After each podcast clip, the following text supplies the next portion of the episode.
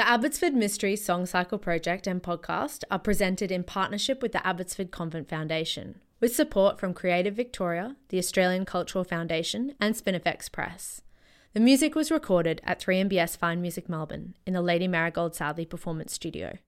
The Abbotsford Convent sits on the traditional lands of the Wurundjeri people of the Kulin Nation by the waters of the Birrarung.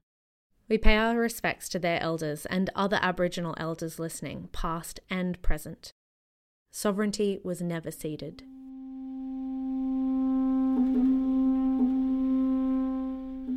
It's just something I couldn't let go of.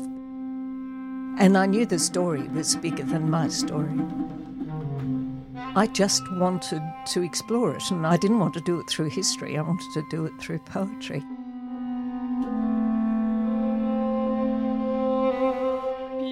If you've ever been to Abbotsford in Melbourne, you've probably made a visit to the Abbotsford Convent. It sits in a bend of the Yarra River next to Collingwood Children's Farm, and it's a massive place cafes and bakeries, galleries, performance spaces, gardens, and a farmer's market. They even do weddings.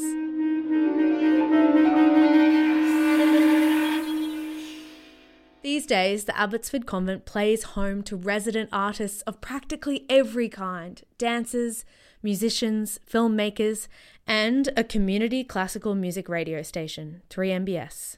My name's Sascha Kelly, and I was working there in 2015 when I came across a book of poems. 55 beautiful, powerful, haunting poems about life at the Abbotsford Convent before it became an arts precinct. I fell in love with purple there and shimmer threads bathed in light, the high mass, music, flowers, incense, no dirt in sight. The poet was Patricia Sykes. She lived at the convent as a young girl in the early 50s, moving into the orphanage there with her three sisters after her mum died. My experiences of being in the orphanage at the Abbotsford Convent were incredibly rich I participated in a lot of the performances and sang in the choir. I was lucky enough to see a group of nuns take their final vows, or these women dressed in white. The ritual life, the beauty of the gardens, the expansive grounds just fed the senses. But at the same time, we didn't want to come back.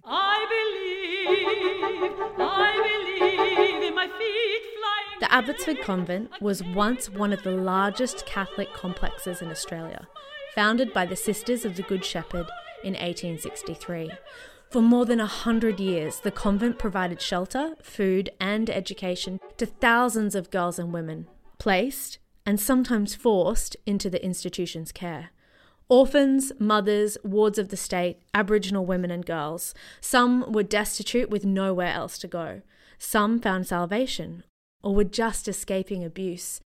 Others experienced it within the convent walls, labouring for no pay in the Magdalen laundry, or punished by the nuns for breaking their strict rules. It was like a prison in the sense that there was no freedom to come and go. When I left the orphanage, I was a couple of weeks away from turning 13 we never wanted to see this place again. The convent eventually closed in the 70s and was nearly torn down for redevelopment. But locals banded together and the site was transformed into the thriving arts hub it is today.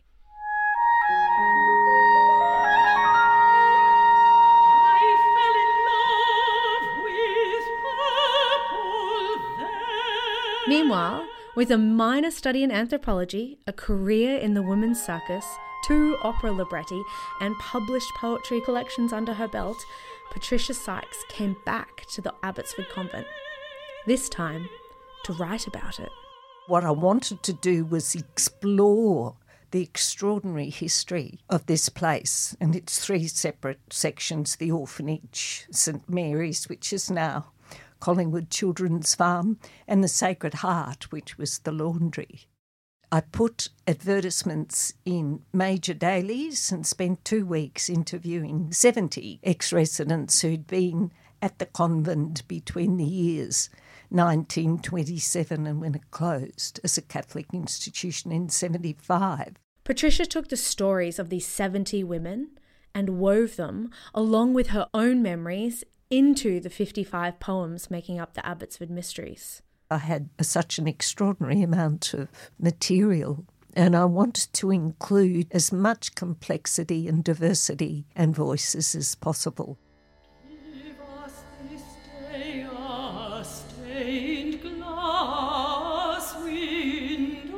Most of the women were children or very young. Some were older. I had no way of knowing the truth about any of the anecdotes that were shared. It was very important for me not to censor anything that was shared to me or to censure the nuns.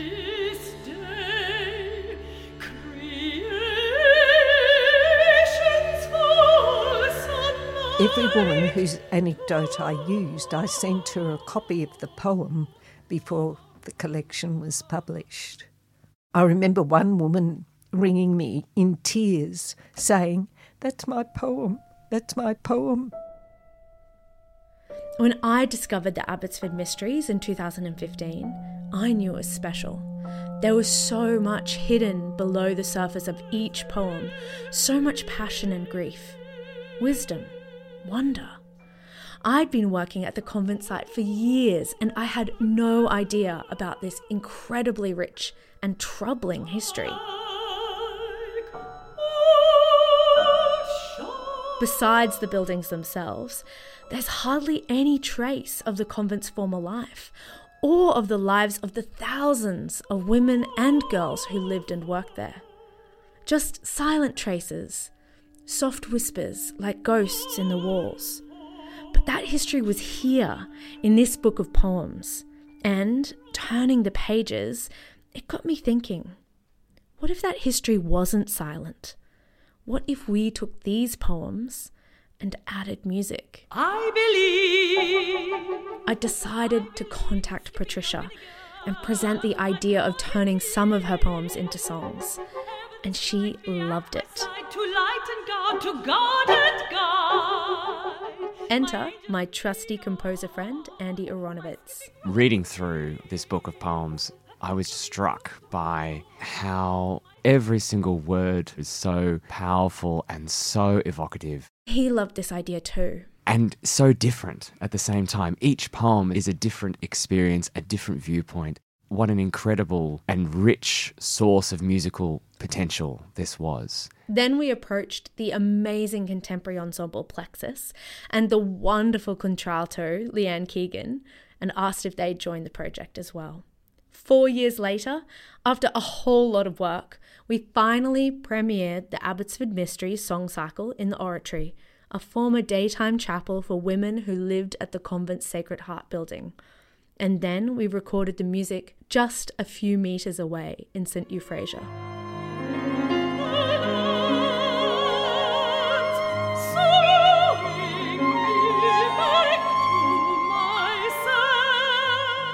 Now I'm thrilled to present you the complete song cycle in this special podcast series. Five songs in five episodes, plus insights from Patricia and Andy about how the poetry and music come together to tell the convent's complex past. You'll hear songs of women from throughout time, ghosts that haunt the convent's walls the prayers of a little girl dreaming of freedom, and a woman's joy in finding salvation. Lives broken into shards like shattered glass, songs of trauma, of hope, of beauty, and of life.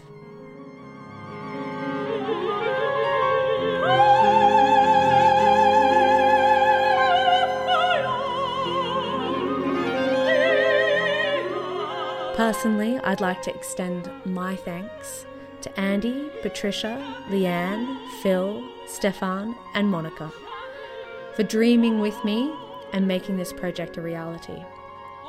To everyone who supported us every moment of the way, and the audience who were there with us to premiere this work, I'll never forget those memories. Once you've listened, I hope the next time you visit the Abbotsford Convent, you might see and hear the place a little differently.